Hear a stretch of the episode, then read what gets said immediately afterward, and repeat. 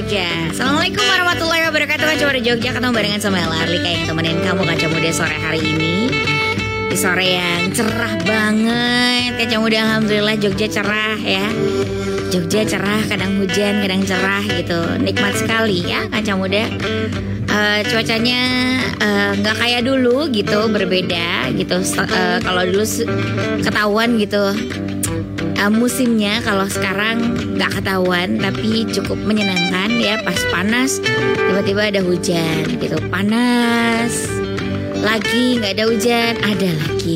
Kita kaca muda ada beberapa tempat yang akhirnya jadi kebanjiran ada kepanasan gitu gitu nah kita masih dikaruniai cuaca yang masih bisa ditolerir ya.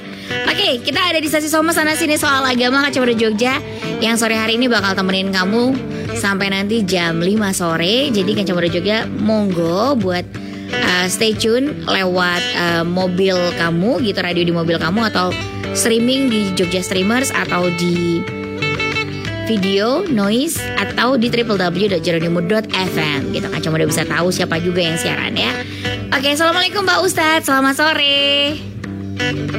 Iya, iya, iya, iya, iya, ya. sore. Waalaikumsalam warahmatullahi Kancang Muda. Iya. Udah. Udah. Baik Kancang Muda, Alhamdulillah sore hari ini kita jumpa lagi di Sasi Soma. Hari ini saya vaksin keempat, ya mudah-mudahan sehat mantap. dan memang teman-teman semua juga jaga kondisi, mudah-mudahan diberikan Allah kesehatan, selamat, perlindungan, amin.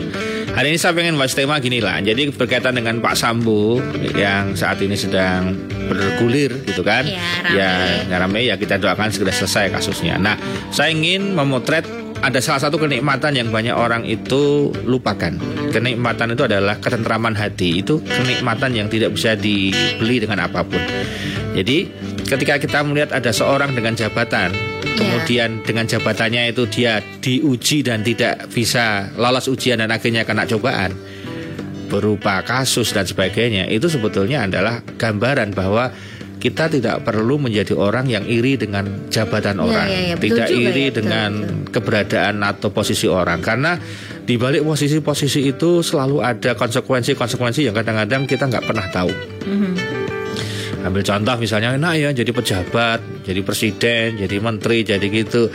Ya kelihatannya di sosmednya enak Semua dikawal, dilayani dan sebagainya Tapi kan kita tidak pernah tahu hati yang paling dalam pada seseorang Nah apa sih sebetulnya yang dicari dalam dunia ini? Itu yang pertanyaan yang sangat mendasar. Kalau yang dibutuhkan kebahagiaan Bahagia itu letaknya di mana lah? Coba kita mau tanya. Ternyata bahagia itu letaknya Disadari atau tidak Diterima atau tidak Itu ya di dalam hati kita. Pernah satu saat misalnya Anda mungkin tidak punya duit tapi Anda tiba-tiba mengenang atau mengingat istri dan anak-anak tiba-tiba alhamdulillah ya Allah di saat seperti ini aku masih punya istri masih punya anak-anak. Mm-hmm. ya Allah mereka masih menerima aku. Itu kenikmatan tentrem. Jadi nikmat tentrem itu tentremangnya hati itu adalah sebuah rezeki lah. Jadi rezeki itu tidak mesti berupa harta benda tidak mesti berupa ketenaran popularitas dan sebagainya kita melihat orang bisa melihat artis gitu kan wah enak ya jadi orang terkenal di mana diminta foto. Ya kamu baru satu dua kali foto tapi setiap orang diminta foto lihat itu yang namanya. Kalau ketena kalau ketenaran adalah menjadi kebahagiaan orang tentu Michael Jackson tidak akan meninggal gara-gara ketenarannya itu. mm -hmm. betul? Nah jadi mari kita cek ulang sebetulnya bagaimana agar hati itu menjadi tentram dan nyaman damai gitu kan Ya, mau tidak mau kita sebanyak wirid dan zikir gitu. Ala bidikrillahi tatmainul qulub. Hanya dengan mengingat Allah hati menjadi tentang tentram dan bahagia. Mm-hmm. Nah, sekarang ini eh, Sasi Semua Sore kali ini hanya ingin mengajak kita, khususnya saya, bagaimana mensyukuri apa yang ada saat ini. Bukan me, apa namanya mengirikan apa yang belum ada pada diri kita gitu loh. Jadi banyak orang yang hari ini itu selalu apa namanya uh, melihat orang lain terus apanya fokusnya itu loh. Jadi kerjaan misalnya kalau kamu ketemu teman kan sering kita itu ini loh, ini bahasa yang kadang-kadang mohon maaf kelihatannya sih benar ya, tapi kadang-kadang itu salah. Atau mungkin apa ya uh, mem membuat orang itu malah kurang syukur nikmat. Contoh, ketemu karo kancane dhewe si sapa sik kae? Sukses loh saiki. Wah seakan-akan dia nggak sukses. Padahal anda itu bisa mendidik istri istrinya manut dengan anda itu sukses yang besar. Banyak orang yang nggak bisa mendidik istrinya istrinya galaknya minta ampun dikendalikan nggak bisa. Anda yang dikendalikan oleh istri anda gitu jadi anda sukses besar ketika anda punya istri yang taat sementara temanmu yang katanya sukses itu belum tentu dia punya seperti anda oke okay? Jadi janganlah di oh jadi banding-banding kayak betul itu lagunya. Ya. Artinya apa? Ya, dengan membandingkan keberadaan kita dengan orang lain itu langsung drop syukur kita lah kecuali dibandingkan dalam hal amal soleh gitu lah mm-hmm. loh dia loh hanya kerja sebagai tukang parkir loh. Tapi kurban rutin tiap tahun. Malulah kita. ASN gaji tetap pegawai di perusahaan. Nggak pernah korban di mana malu kita? Wah kan gitu. Itu bener kayak gitu kan dia loh. Janjane kerjaannya ya nggak begitu jelas ya hanya ada orang manggil dia datang dia apa apanya proyeknya ya proyek kecil-kecilan dia ke mana-mana gitu-gitu. Tapi dia berangkat ke tanah suci loh. Nah kita itu loh gaji puluhan juta tapi untuk berangkat aja susah sekali. Nah itu boleh. Kayak gitu dibanding-banding tapi kalau udah bicara kerjaan harta sudah. Makanya ada istilah kemarin bagus sekali rumput kalau anda lihat rumput tetangga lebih hijau maka tolong jangan lihat rumputnya juga. Tuang lihatlah tagihan listrik di rumah yang ada rumputnya itu. Lihatlah tagihan Berapa apa dia yang bayar eh, tukang iya, iya, iya, iya, iya, jangan hanya rumputnya yang dia bro. Yang dia itu malah nah gitu kan. Ketika kita lihat presiden jangan lihat presidennya doang. Lihat kerjaannya dia lihat pusingnya dia lihat tanggung jawabnya kayak apa gitu kan. Betul kak gitu kan jadi kalau kita hanya banding-banding ya kita nggak pernah selesai hidup ini nah jadi kancah muda ada sebuah kenikmatan rezeki yang luar biasa bernama tentramnya hati tentram itu tidak bisa dibeli dengan duit lah coba Kira-kira koruptor yang uangnya banyak itu apa bisa tentram sekarang? Ya nggak bisa kan, apalagi yang sudah ditahan kena masalah kan susah membuat tentram hatinya. Paling banter ketika dia di penjara, kemudian ada tausiah, ada khutbah Jumat, dia ikut di sana lerem gitu kan, astagfirullahaladzim ya Allah. Baru kemudian tentram gitu kan, sebentar dia menikmati hati kan lah, mhm. lagi-lagi hati kan hatinya kena.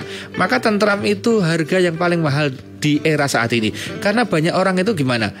saya dia banyak orang nyari duit sampai stres. Begitu dapat duit untuk ngilangin stres dia piknik. Pulang piknik stres lagi karena duitnya Duitnya habis. lah. jadi sebetulnya yang ca- kamu cari itu apa gitu kan? Bener, bener. makanya kalau kamu udah niat piknik nggak usah bingung masalah duit. Aku niatnya membahagiakan keluargaku. Selesai. Perkara duit nanti cari lagi. Jadi kamu nggak usah stres. Begitu udah masuk warung makan rumah makan. Kalau dipikir. kamu nggak perlu tanya-tanya lagi apa nggak perlu hitungan udah perlu dibeli aja gitu. Kan udah berani masuk kok. Ngapain dihitung nah kalau kamu memang nggak belum berani masuk ya di rumah saja gitu kan. Dan di rumah apa nggak bisa tentram bisa. Makanya coba kita berguru pada sejarah mbak. Orang-orang tua dulu itu, mohon maaf ya, handphone tidak punya, perangkat itu tidak ada sama sekali, telepon, handphone, internet tidak ada. Bahkan mohon maaf, dulu satu kecamatan hanya punya TV itu berapa orang. Dulu kalau udah namanya TV hitam putih itu, yang lihat bisa satu kecamatan, mbak nontonnya bareng-bareng. bareng-bareng. Itu kan? Nah ternyata di balik seperti itu mereka sangat bahagia gitu lah.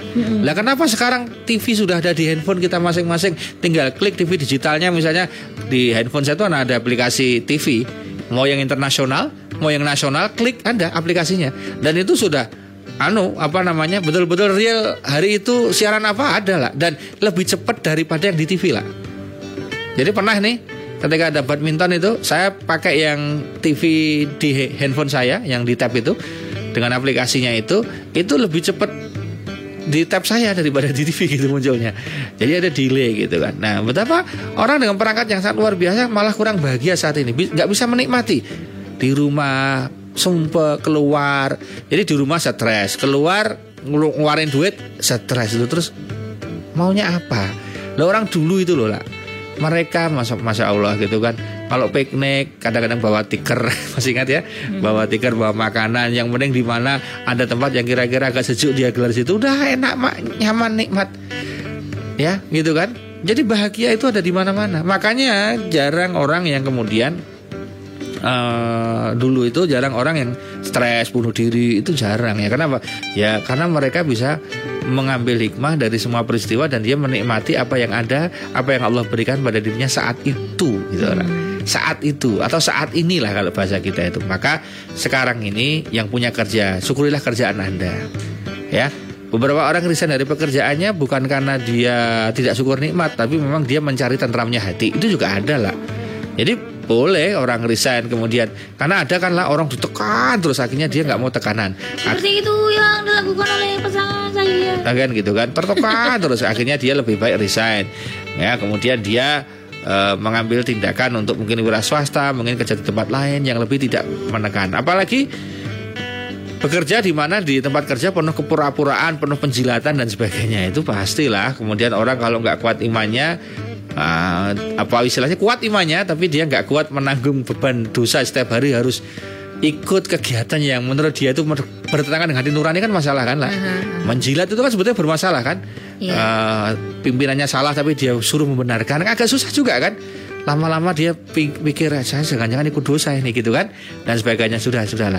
Maka jangan heran ya beberapa orang terima dodol dawet misalnya terima dodol warkop atau mungkin warung apa namanya mie gitu. Atau mungkin dia hanya jualan apa gitu atau di rumah onlinean. Itu jangan dihina. Karena apa? Kadang dia lebih tentram. Lebih dekat dengan istrinya dengan anaknya. Tadinya nggak pernah bisa pulang dengan cepat sekarang bisa pulang dengan cepat ya Nah, jadi eh, ayo kanca muda kita luruskan kembali bahwa tentram itu dicari di mana ya di hati kita. Di- bukan di banda ya. di Ya, banda. di di bondo-bondo itu kan gitu. Nah, Iya. salah satu yang langsung instan membuat tentram itu hilang adalah membandingkan apa yang sedang terjadi di diri kita, apa yang sedang kita punyai itu dengan kepunyaan dan kegiatan orang lain. Langsung drop hilang syukurnya.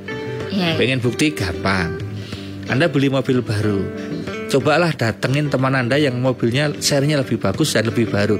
Hari itu juga Anda merasa kok mobilnya nggak enak ya. Padahal baru aja gara-gara lihat mobil yang lain. Padahal begitu Anda syukur nikmat mobilnya dirawat dengan baik. Iya. Ah, tidak ada masalah. Bahkan beberapa orang masih mempertahankan mobil jadulnya. Dan dia tidak malu dengan mobil jadulnya apalagi di saat seperti ini mobil jadul malah bisa pertalite gitu kan? Nggak harus pertama misalnya kan gitu kan? nggak nggak misalnya seperti lo ya kan? Misalnya gitu kan? Iya. ya artinya apalah? Jadi eh, pokoknya apa pun itu motor butut kalau kamu cuci kamu bersihin kamu pakai apa yang mengkilap mengkilap apalagi kamu ganti olinya terus terasa baru kan? Yang merasa baru itu siapa? Diri kita kan bisa nggak mobil baru merasa lama? Bisa.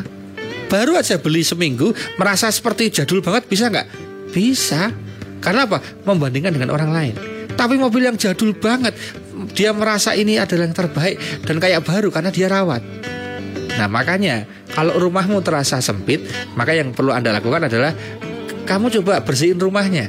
Kamu coba cat ulang. Kamu coba ditata ulang. Nanti kan menjadi seger kembali Ya, oke. Jadi ketika anak Anda merasa anak Anda kok kurang maksimal, tidak beda dengan anak tetangga yang lain. Nah, kamu karena nggak pernah nyanding anaknya, coba anak diajak ke mana?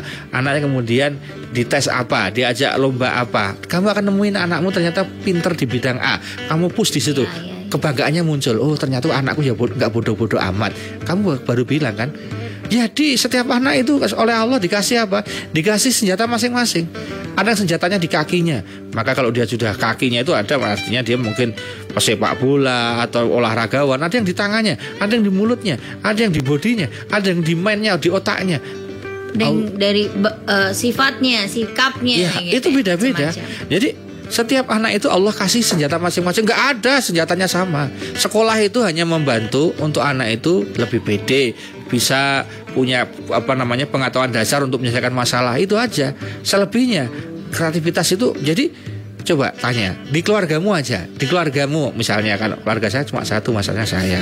Nah di keluargamu misalnya lah. Itu kan Ya. kan? Kakak beradiknya kan punya rezekinya masing-masing kan? Punya, cara istilahnya ayam. Cara nyekernya kan beda-beda. Ada yang Beda. nyekernya di Jeronimo ada yang nyekernya di mana. Kan setiap orang beda-beda. Iya. kan gitu kan. Tapi yakinlah kenikmatannya sama kok. Kenikmatan makannya sama. Ketika elak makan mie itu ketika makan mie ya yang dimakan elak dengan dimakan saudaranya ketika mereknya sama caranya sama bikinnya sama bareng itu nikmatnya sama nggak ada. Punya aku nggak agak nggak enak ya. Lah kenapa? Karena aku penyiar jadi nggak begitu enak kelihatannya. Tapi kalau yang dimakan mungkin banyak kakakku yang pegawai top itu mungkin jadi enak. Ya enggak mie nya sama ya tetap sama. Bahkan bisa jadi barangnya sama tapi nggak suwur nikmat jadi mendadak tidak enak gitu kan. Nah jadi kabeh memang masalah rasa gitu loh lah itu orang Jawa bilang gitu. Makanya cara yang terbaik adalah berhentilah membandingkan di luar amal soleh dengan orang lain. Dan berupayalah untuk alhamdulillah di setiap pencapaian yang kita miliki. Apa pun itu namanya ya. Bahkan anda yang belum punya momongan ya disyukuri. Mungkin Allah belum ngasih biar aku mantan anyar terus selamanya. Atau mungkin agak lama. Oke lah kalau memang ini bukan rezekiku untuk punya aku yakin nanti Allah akan berikan aku anak di akhirat nanti. Gitu aja atau buat tiga penak. Gitu kan? Jadi anda yang punya anak cuma satu? Ya sudah mungkin Allah titipnya satu Karena Allah tahu kalau aku punya dua mungkin pusing. Alhamdulillah cuma satu. Misalnya begitu. Atau kalau nanti dikasih sama Allah Alhamdulillah berarti Allah percaya sama aku Dikasih dua. Selesai. Ah udah nanti kan aku punya mantu Mantunya juga anak. Nanti kan jadi anakku dua dari satu. Selesai. Betul nggak? Enak kan? Enak. Jadi mau sekolah Waduh nggak terima di negeri ya nggak apa-apa swasta. Oke lah swasta nggak apa-apa. Wong ya sekarang itu semuanya juga yang penting adalah bagaimana memperbaiki diri. Walaupun swasta bismillah insya Allah tidak kalah sama negeri. Gitu aja dibikin enak kan enak. Betul kan? Apa pun bisa bikin enak. Nah kalau semua kamu kasusin Semua dibikin sumpek Sumpek semua. Apa pun itu namanya. Apa pun sumpek semua nggak ada. Semua. Semuanya sumpek loh. Makanya ya semua serba tidak disyukuri. Pusing saya. Oh itu kan. Dulu ketika tinggal dengan mertua muring-muring nggak enak sama mertua itu. Dikit-dikit diawasi, dikit-dikit kita jaga rasa. Kita harusnya pergi sendiri. Oh, begitu sudah apa tinggal sendiri sepi ternyata. Jadi cuma kamu kamu ramai terus saja malahan. Enak dulu sama mertua nggak pernah ramai karena mau ramai isin. Misalnya. Jadi apa-apa jadi kasus saja. Jadi kan ada orang itu yang tipenya apa pun jadi masalah.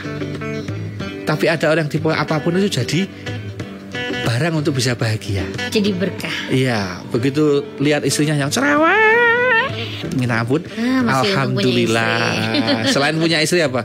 Ya Allah, bayangin kalau istriku cuma diem kayak tebok itu nggak I did the book. kayak gitu kan Iya, aku iya, datang dia diem aku ngomong dia diem kayak apa jadinya rumah ini? Ini rumah apa kuburan? Gitu kan. Jadi alhamdulillah kan.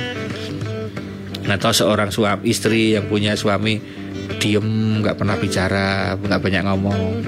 Alhamdulillah suamiku tuh pendiam. Kalau dia ngomong aku takut sebetulnya. Ya udahlah cocok kalau dia diem. Kita kan? Punya anak apalah pokoknya apa pun itu kalau dia mensyukuri ah itu akan menjadi sangat luar biasa. Dan harus mulai kita latih lah harus kita mulai latih. kalau nggak dilatih nggak bakalan bisa. Dan itu akan ketemu setiap hari lah. Bang baik bangun misalnya. Ketika bisa bangun pagi alhamdulillah bangun pagi. Ketika siang ya alhamdulillah siang. Berarti ini koreksi agar kita bisa bangun pagi lagi. Gitu kan? Enak aja terlambat kerja. Ya disyukuri aja. Artinya terlambat itu untuk koreksi agar besok tidak terlambat lagi. Nggak terlambat ya alhamdulillah. Pokoknya dibikin enak. Semua ada hikmahnya. Jadi orang yang orang-orang alim ulama dulu itu begitu hatinya kena wirid kena zikir sama Allah dekat itu semua yang terjadi di sekitarnya. Itu menjadi butiran hikmah yang dia ambil tanpa henti-hentinya. Seperti buku berjalan lah dia seperti membaca gitu. Alhamdulillah tadi anu ada ini kalau enggak saya jadi apa? Wah kan enak sekali. Nah dari situlah bayangin ketika seorang anak mensyukuri punya orang tua atau nggak punya orang tua karena sudah meninggal maka dia tentram hidupnya. Ketika seorang orang tua mensyukuri dia punya anak atau tidak tentram hidupnya. Ketika istri mensyukuri keberadaan suami suami dengan keberadaan istri. Ketika semuanya mensyukuri semuanya maka yang terjadi apa? Postingan itu hanya sebagai apa namanya? Hanya postingan yang dia nikmati saja. Oh elak sekarang di Jakarta. Oh sekarang si itu sedang umroh. Oh iya mudah-mudahan aku bisa. Jadi dia nggak baper. Eh, eh, eh elak umroh loh. Coba toh. Kok iso yo? Oh yo oh, Iya, nyoba. loh, oh, beneran. oh, wah wis. Sekarang lho, wah wis mulai nggak karu-karuan. Jadi dia sendiri malah membuat frontal dalam hatinya. Dan ternyata tensi itu sangat erat hubungannya dengan perasaan-perasaan seperti itu juga lah. Hah? Iya ya? Iya, jadi Kemarin tuh sempat saya menjenguk gitu ya, Hmm. menjenguk keluarga gitu terus eh, beliau ini kena ah, anu kan tensi tinggi, darah Hmm. tinggi Pak Ustadz, terus kena jantung gitu. Yang dia lakukan pertama kali tuh malah minta maaf sama saya gitu. Eh, Hmm. Maaf ya, pernah jengkel gitu Pak Ustadz. Hmm. Pernah jengkel dulu, nana nana nana nana gitu katanya. Karena waktu kemarin dengar eh, kata Ustadz itu kalau kita jengkel bikin apa namanya tensinya tinggi atau jantungnya gimana gitu. Emang gitu ya Pak Ustadz? Iya, iya. Jadi ternyata kenapa para sahabat dulu tuh tidak ada rasa apa ya? benci atau iri dengan pencapaian sahabat yang lain kecuali dalam amal soleh dan begitu lihat orang lain lebih beramal solehnya lebih itu dia tidak benci loh sama yang itu. Dia malah ngaji. Aku diajarin dong biar bisa puasa kayak kamu. Aku diajarin dong biar aku bisa tahajud kayak kamu. Jadi dia malah menjadikan mentor. Jadi dia malah sowan. Nah, zaman kita kan enggak toh. Begitu ada orang yang lebih sukses, Wah mesti. dia tidak sowan ke orang itu untuk belajar, tapi Boleh dia sowan ke tempat-tempat orang yang sama-sama susah. Buat diobong. itu kan gitu. Seru ya. Iya, dan itu ternyata membuat tidur tidak pernah nyenyak. Ya. Dan itu ciri tensi tinggi. Kalau kamu malam itu susah tidur itu tensinya tinggi. Tapi kalau ngantuan terus itu gulanya tinggi kan gitu kan. Jadi sebetulnya sangat erat betul hubungan aliran darah peredaran itu dengan rasa benci, dengan rasa iri, dengan rasa tidak terima, dengan kemangkilan kemangkilan itu betul. Kalau gula kenapa Pak Ustadz? Gimana? Kalau gula? Lah, kalau kita bicara gula ini kan bukan konsultasi kesehatan ya. Maksud jadi beginilah. Kalau tadi kan masalahnya Ya, karena jadi gini. perasaan kan Pak Ya, Ustadz? sama, perasaan kan. Kalau makanya coba perasaannya apa? enggak, kamu boleh tanya ke dokter-dokter. Iya iya. Orang yang kena tensi dan kena gula itu akan diberikan saran yang sama. Apa tuh?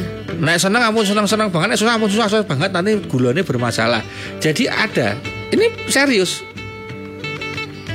Misalnya Pak Dedi itu kan pernah itu. Ya, itu pernah dia kena gula kan dia gula. Nah, gulanya itu pernah naik tinggi sekali. Terus di- ditanya sama dokter, "Kamu kenapa?" Oh, saya udah nggak mau ngerokok ini nggak boleh jadi saya nggak ngerokok. Coba sekarang ngerokok. Bul, langsung dilihat gulanya normal. Hanya gara-gara dia tidak ter- tersalurkan keinginannya. Itu menjadi masalah. Nah, di zaman sekarang tidak tersalur keinginan itu banyak sekali kan. Pengen punya rumah, pengen punya mobil, pengen duit banyak, pengen ini kan nggak tersalur. Lah kalau kamu nggak menyublimkan dengan istighfar, dengan kemudian bersolawat, dengan memperbanyak wirid, dengan mensyukuri nikmat, itu kan sumbatan semua. Makanya kadang aku itu udah menghindari garam ya. Aku itu udah kalau minum nggak pakai gulai. Aku tuh udah nggak makan nasi. Kok tinggi aja? Ternyata perasaan itu dominan. Hmm. Perasaan kepengen nggak keturutan. Punya angan-angan. Lihat orang progres bagus marah. Lihat kondisi diri tidak ada progres ngamuk Sebel. sebel jadi bawaannya bangun tidur itu sampai tidur itu "Ah, aku kok udah pengen yang terus toh ya di jalan aja dia sampai mikir sampai nggak karu-karuan nggak bisa menikmati makanya lo coba di desa itu loh kadang cobalah ke desa kadang-kadang habis Orang panjang maton umur, nggak sakit. santai kadang, Makannya padahal apa? biasa hanya pakai ewo teko gitu kan? Iya. Nah, dikirim makan siangnya aja menunya ala kadarnya nggak ada setik ya. Nggak ada apa namanya wes yang aneh-aneh gitu nggak ada. Yuk, sehat semua gitu kan bahagia. Kenapa? Karena mereka nggak punya harapan yang terlalu besar dalam hidup ini. Gitu kan nggak terlalu besar. Makanya desa-desa yang kemudian di situ ada perubahan tentang harapan-harapan menjadi lebih tinggi cenderung usianya juga turun. Makanya lihat negara-negara daerah-daerah dengan usia tertinggi itu sudah pernah diriset lah. Nah ini saya langsung masuk nanti ya. Jadi saya ingin eh, di segmen kedua nanti membahas eh, riset tentang rahasia umur panjang. Nah ini Oke. riset ini perlu untuk kita eh, kalau dalam Islam jelas ya umur panjang itu karena sedekah karena silaturahmi. Nah nanti kita combine dengan riset oleh tim yang memang ini valid dari beberapa kampus terkenal di Amerika. Itu meriset lah negara itu disurvei semua. Mana tuh penduduk di dunia itu yang usianya tertinggi? Itu ada beberapa negara lah.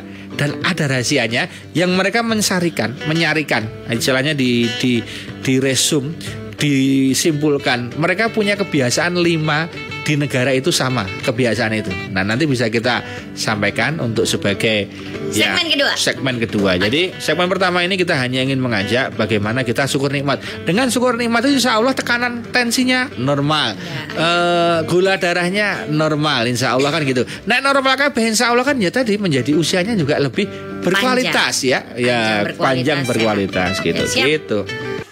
Thank you.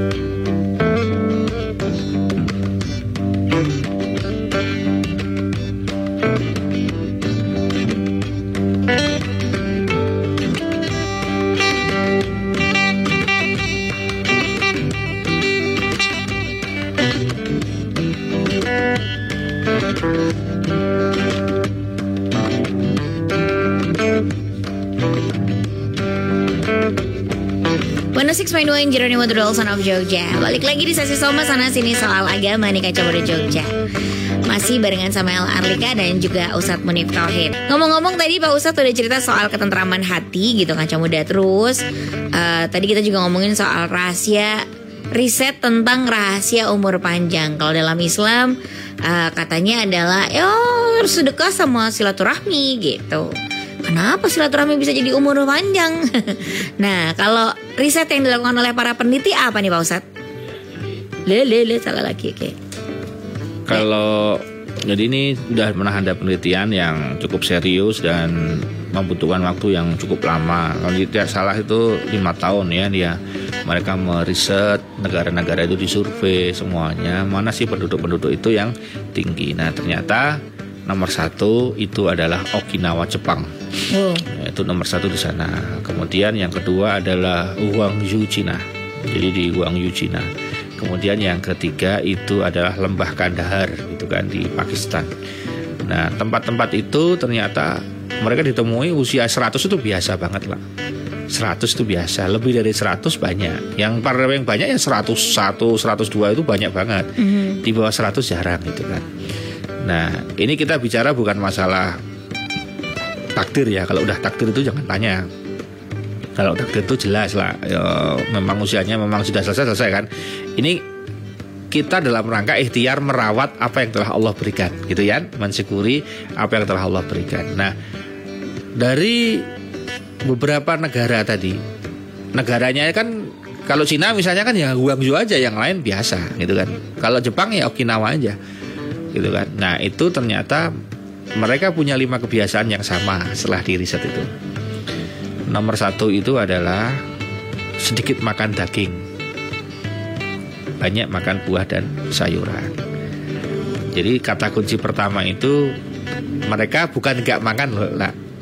bukan nggak makan, tapi sedikit makan daging.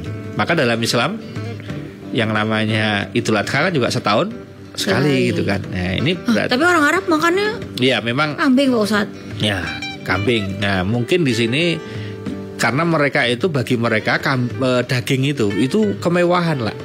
Orang-orang situ tuh makan daging itu makan yang dibikin acara besar gitu kan, yang itu mewah gitu kan.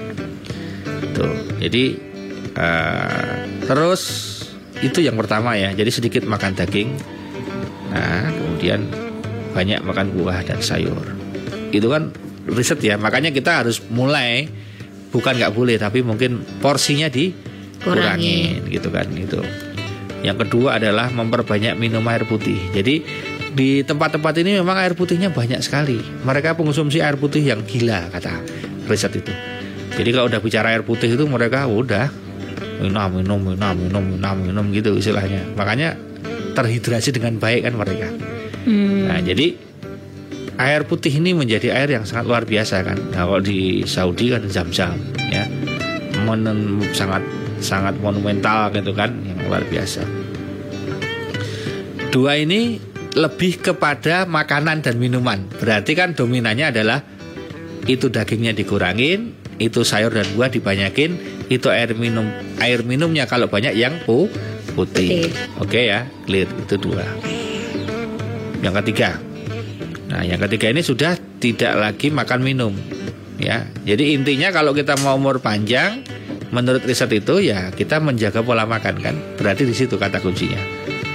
Yang kedua adalah banyak bergerak, bukan olahraga, tapi banyak bergerak. Ya, di situ tidak ditulis oleh para riset olahraga lah, tapi banyak bergerak karena di tempat-tempat itu mereka itu semuanya dilakukan dengan ber- bergerak lah mulai dari nimba ke pasar, ke tempat-tempat mana, jalan kaki. Jadi betul-betul lebih banyak ke- kegiatan fisiknya itu banyak banget. Jadi tidak olahraga. Kalau olahraga kan diagendakan apa gitu kan. Ini nggak nggak ngecim dia. Tapi memang apa apa di jalan jalan. Maka lihat orang Jepang kebiasaan mereka kan ke mana-mana jalan gitu kan.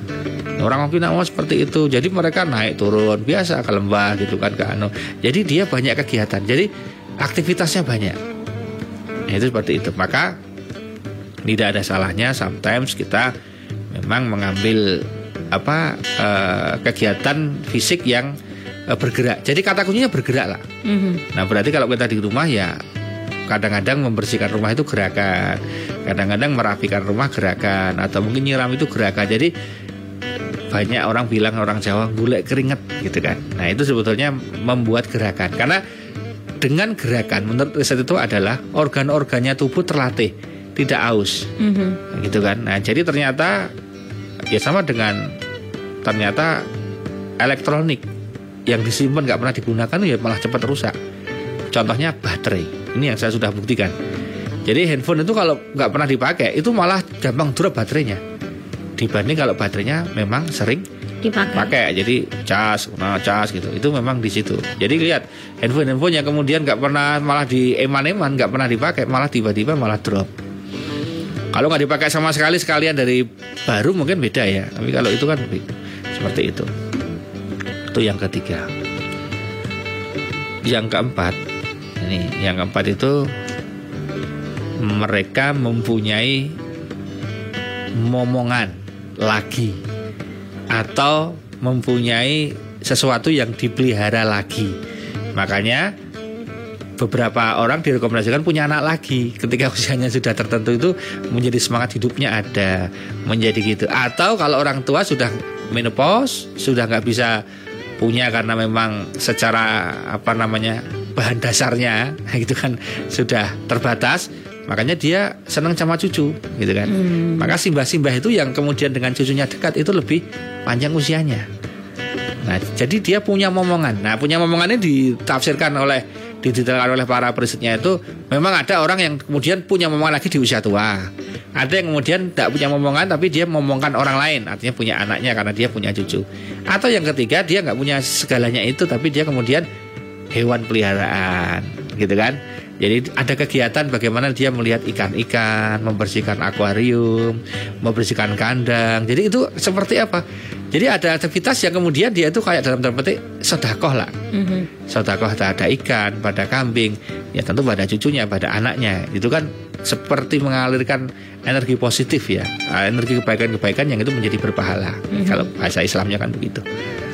Nah yang terakhir ini yang paling menarik lah bahwa menurut riset itu mereka-mereka itu menjadi usia panjang karena tidak pernah mengkhawatirkan masa depan.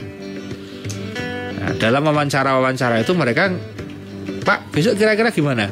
Gak usah ditanyakan mas, nanti kan ada waktunya sendiri ke sana. Nggak tahu saya mau gimana. Jadi dia tidak pernah khawatir. Hmm. Ada kan orang yang sopi mas, wong walai payu ora iki gak Engkau ono sing gelem ora? Wow, umur baru Iya, iya, iya. TK Nanti udah. kalau nanti kalau gitu. Ah, itu. Ternyata kekhawatiran tentang masa depan itu sangat berpengaruh terhadap kondisi kesehatan seseorang, Hmm. kondisi tubuh seseorang, psikis seseorang, kan seperti itu. Nah, contoh yang paling sederhana, orang gila itu kan nggak pernah sakit lah. Jadi nggak mikir Pak Ustadz. bukan, iya betul, ya karena nggak mikir. Iya, nah, betul. bu- nggak mikir tuh bisa kita tafsirkan yang positif. Ya, Artinya yang nggak penting nggak usah Dipikir, dipikir. ya. Nah kita itu karena kebanyakan pikiran bukan urusan kita aja dipikir. Betul. Ya Pak Sambo ya biarkan Pak Sambo sama timnya. Ya betul. Ngapain kita bahas terus Pak Sambo nggak ada bisa bisa sampai padu sama istri sama suami. betul. Anda itu siapa gitu loh. Ini contoh yang paling Saya. sederhana. Ya, itu kan yang paling sederhana gitu loh. Saya nggak bisa ngapa-ngapa ngapain repot dipikir. Loh lah iya kan. Nah kita itu kan tidak mengkhawatirkan itu artinya ya tidak perlu mikir ya orang gila itu sehat kenapa karena nggak pernah mikir nah artinya kalau kita tafsirkan dalam bentuk yang normal nggak mikir yang nggak penting nggak mikir yang nggak harus dipikir nah sehingga apa enteng Betul. loh bukankah kita di handphone kita itu sering kali dalam satu tahun misalnya begitu agak lemot kita udah mulai nih. File-file yang nggak penting dihapus. Aplikasi-aplikasi yang nggak pernah dipakai dihapus. Alasannya untuk apa? Agar lebih apa namanya lebih eh, speednya lebih bagus jadi tidak lemot betul? Nah kadang hidup kita lemot pikiran kita lemot kita menjadi males itu karena terlalu banyak pikiran ngomong urep ya tapi masa orang mikir bukan itu contoh Nah kalau kita itu mikirnya insya Allah ya Allah saya ingin membahagiakan keluarga saya, ingin bakti pada orang tua saya. Jadi diblokir di situ pikirannya kan enak. Paling banter kan yang mikir pekerjaan. Ya Allah kerjaan ini hanya sebagai sarana. Aslinya yang mengasih rezeki engkau. Jadi aku nggak akan takut dengan juragan saya. Kalau juragan saya memang menolak saya atau saya nggak boleh sholat tepat waktu, ya saya akan resign ya Allah. Misalnya begitu dia tenang karena apa? Dia nggak nggak mikir yang aneh-aneh. Nah kita itu kadang-kadang sekarang tetangga beli mobil baru dipikir, tetangga bisa berangkat umroh dipikir, tetangganya ada masalah dipikir. Akhirnya dalam space kehidupan, kalau kita prosentase, jika ada alat yang masuk dalam pikiran kita, mungkin prosentase itu malah mikir orang lain, bukan mikir diri sendiri. Jangan-jangan seperti itu, gitu kan? Maka lihat toh, orang-orang begitu dulu nggak pernah pegang handphone, mereka itu tenang-tenangnya minta ampun kan? Mhm. Artinya mereka itu fokus betul sama keluarga kan. Akhirnya tersenyumnya lebar, ketemu anak bisa seneng luar biasa. Begitu ada handphone, mereka itu bisa mencucu sendiri walaupun di rumah itu. Tiba-tiba ngamuk-ngamuk nggak karu-karuan ternyata apa? Oh kuwi lho, sambo, malah sambo meneh. Lah, jadi gara-gara Pak Sambo kasihan toh Pak Sambo udah begitu ya usah ditambah-tambahin. Masa tuh lagi reko adegan korban santai lah ya mbak biarin. Loh, nah, nggak karu terus dibahas, dianalisa, terus ngejak temen malah makan-makan barang, jadi malah habis banyak, malah nggak karu-karuan. Nah, itu mending. Terus ono sing ngomentari barang itu Farel kok yo nyanyi cilik nyanyi lagu gede. Ya memang itu nggak apa kurang tepat kalau menurut Kak Seto kan gitu. Tetapi ya apa hak kamu yang tinggal kamu blokir. Anaknya kalau bisa nyanyi sepadan syukur nyanyi lagu yang islami yang untuk memotivasi kan gitu kan? Iya, ono sok kabeh dipersoal ke kabeh.